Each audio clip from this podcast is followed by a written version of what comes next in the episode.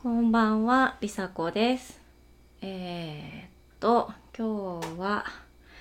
えー、つっつんさんが、なんと出張でいないので、まさかの一人語りをすることになりました。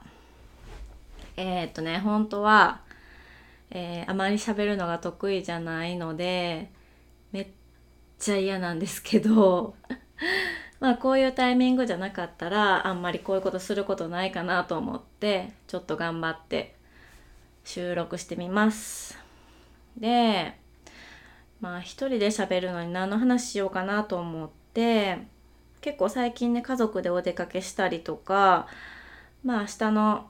息子の4歳のお誕生日とかもあって結構ね喋りたい内容はいろいろあるんですけどまあそれはまたいつものように2人で、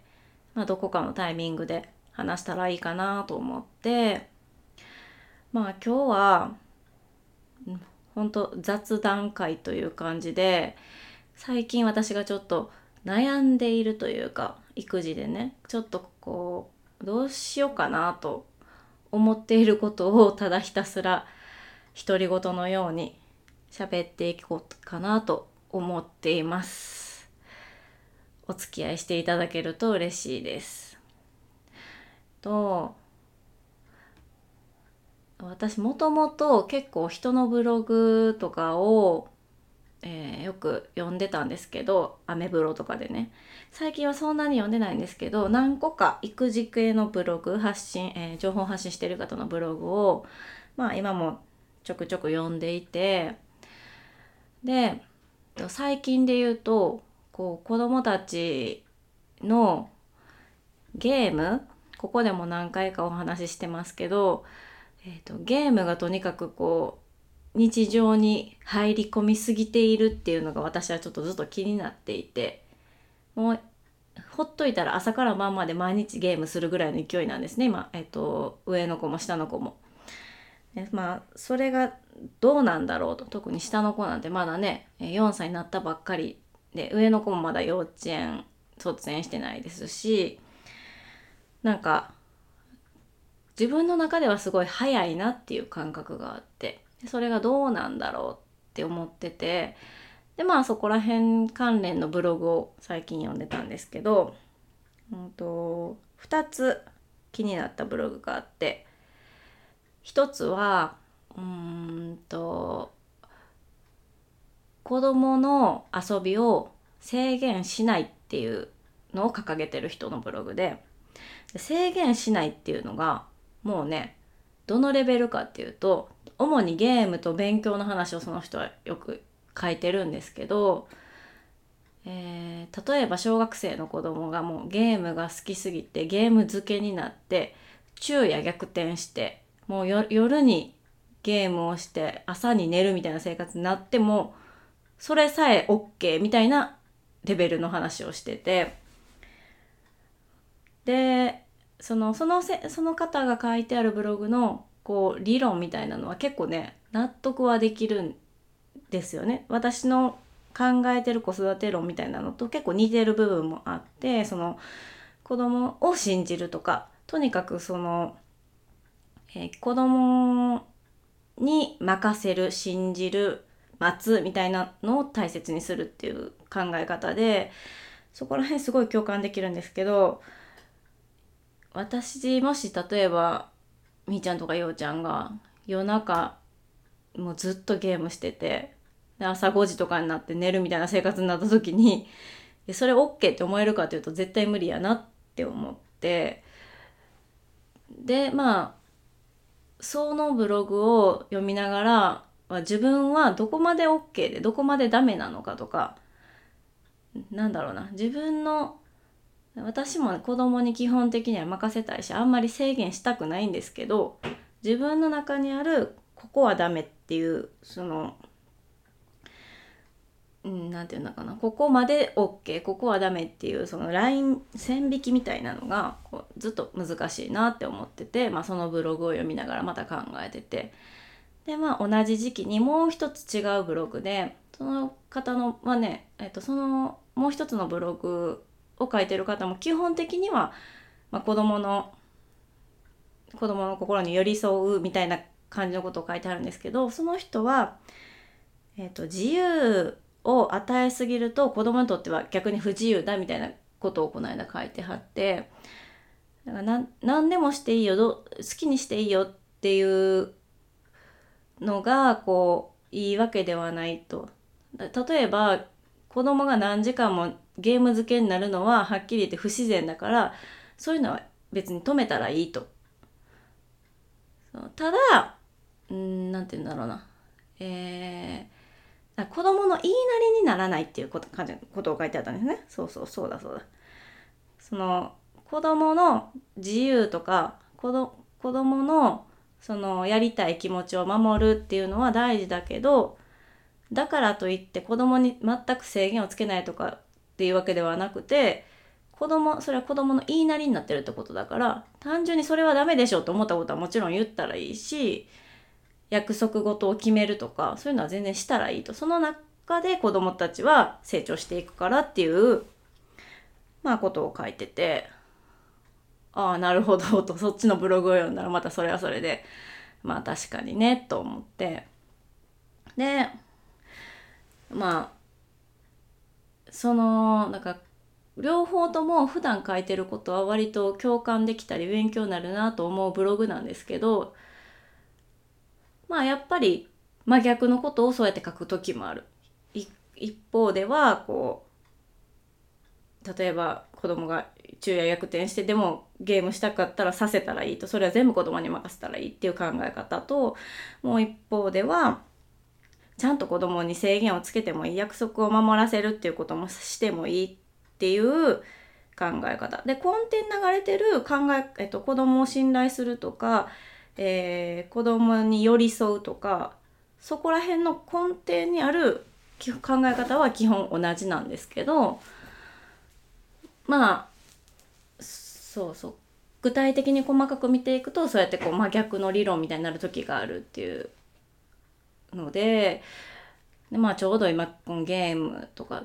ていうのをこうねゲームどうなんだろうっていうのをずっと思ってるからまあその2つの記事を読んだ時にまたこううーんと考えてしまって結局うーんなんか私の中ではえ他の遊び？例えば、えー、お家の遊びもお人形遊びとかそういうごっこ遊びとかもうあとは外遊びでちょっと体を使うとかそういうこともバランスよくやってほしいっていう気持ちがどこかにあってでなんかこうやっぱり自然に触れることで得られたりすることも大きいしあとはやっぱり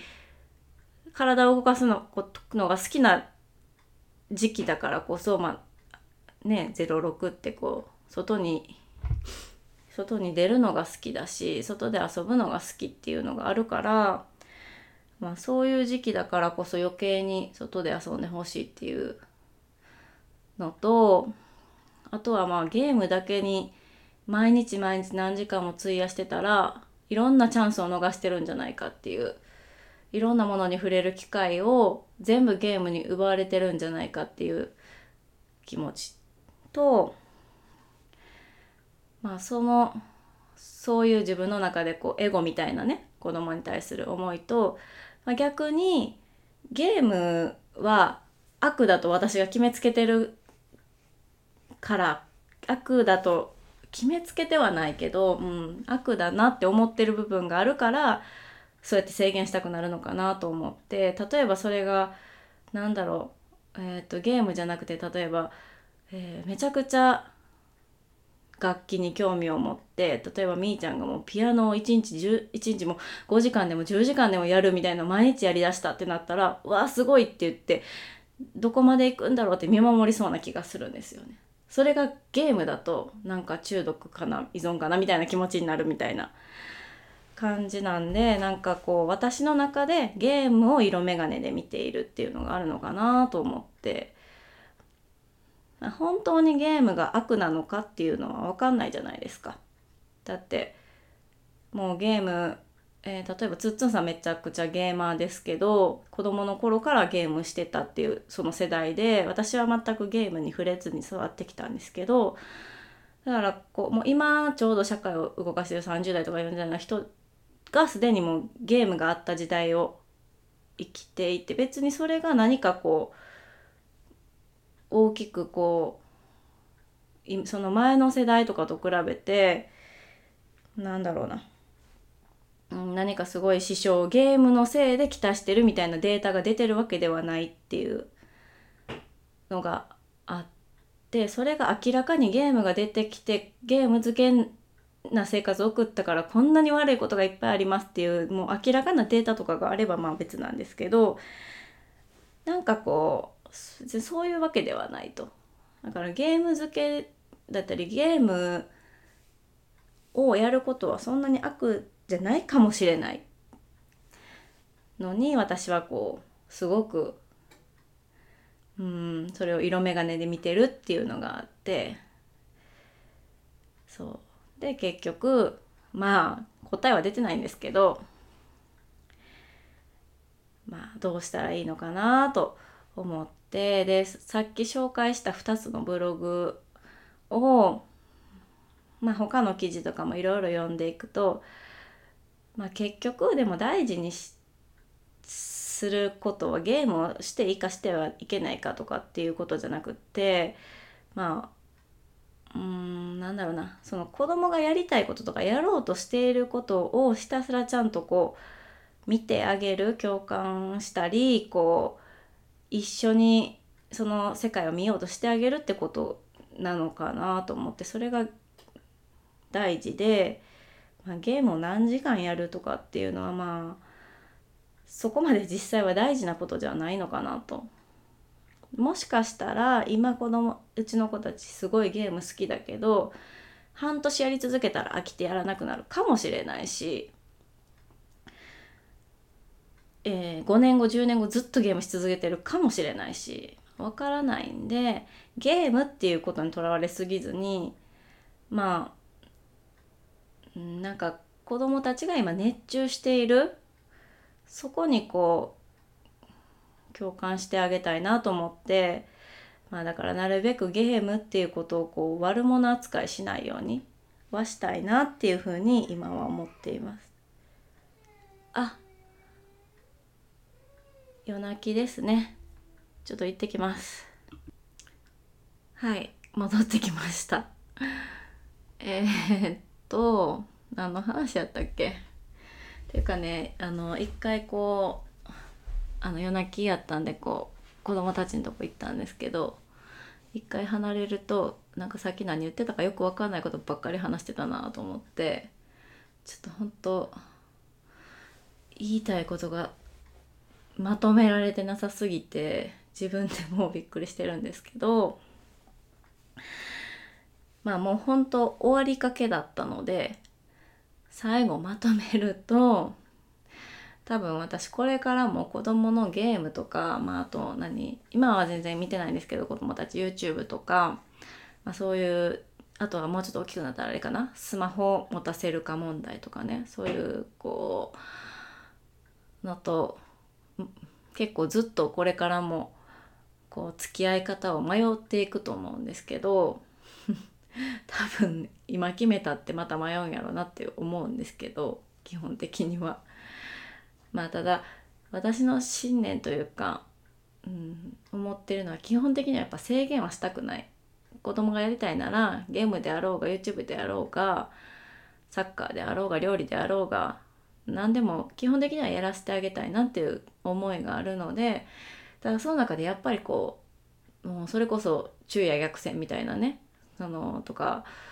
うんあとは何だろうなもう朝から晩までゲームしかしないみたいなご飯も食べずにみたいなこととかね、まあ、そういうのはやっぱりこう、まあ、家族として一緒に暮らしてるっていう意味でもやっぱりリビングをずっとその占領されてるっていうのはまあいい気はしないし、うん、なんか夜夜、うん、個人的には夜その寝る時間をゲームをしながら遅くなるっていうのはちょっとやっぱり嫌だなと思うのでそういう自分の中でこれだけはって思うところはまあ約束をするなり子供と話し合ってどうするか決めていこうかなと思っています。まあ都合よくこうねさっきお話しした2つのブログをこう自分の中で都合よく解釈してるんですけどまあその2つをこううまくミックスしてるみたいな考え方なんです。考え方に落ち着いたかなっていう感じで。まあ不自由を不自由の中の自由を楽しんでもらうっていうのとただその不自由をできる限り、まあ、自由に近い形に持っていきたいなと。親があんまりこう狭めずに決めすぎずにゲームは1日30分みたいなことはあまり私はしたくないのでそれをする人はしてしないですけど。あまりしたくはないので子どもたちのそのやりたいっていうのをあまり縛りすぎずにただただ例えば、えー、と今だったら晩ご飯の後はゲームしないっていう約束はしてるんですけど、まあ、そういう感じでここだけはっていう制限はまあつけようかなと、うん、思ってます。まあ、結局そういう感じで、えー、今回はまあ我が家のというか私のというかもうずっと悩んでるっていうかこうしたらいいかなあしたらいいかなどうかなこうかなってずっと思っててしかも特に答えも出てないし何がいいかもわからないんですけどそういうことをこうまあゲームに関してこうつらつらと話させていただきました。あのつっつんさんと喋ってる時は基本的につっつんさんがこう話をこう何まとめるというか MC みたいな役割をしてくれるのであのそんなに変なとこ行かないと思うんですけどなんか私喋った時多分何？変なとこに行ってるっていうか何言ってるか意味わかんないこといっぱい言ってると思うんですけどあの聞き苦しくてすいませんでしたまた次回から2人でいつも通りあのラジオを撮っていこうと思っていますそれではご視聴、えー、ご清聴ありがとうございました。